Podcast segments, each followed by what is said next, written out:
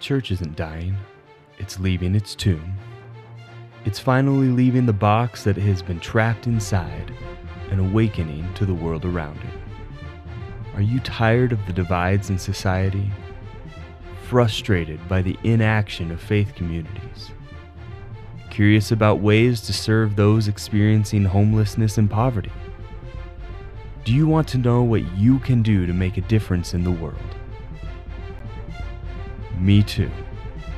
So I've made a podcast all about doing ministry at the margins and bridging the divides in our society. Join me for 30 minutes each week as I interview people from the front lines of ministry to hear inspirational stories, educational conversations, and heartwarming tales.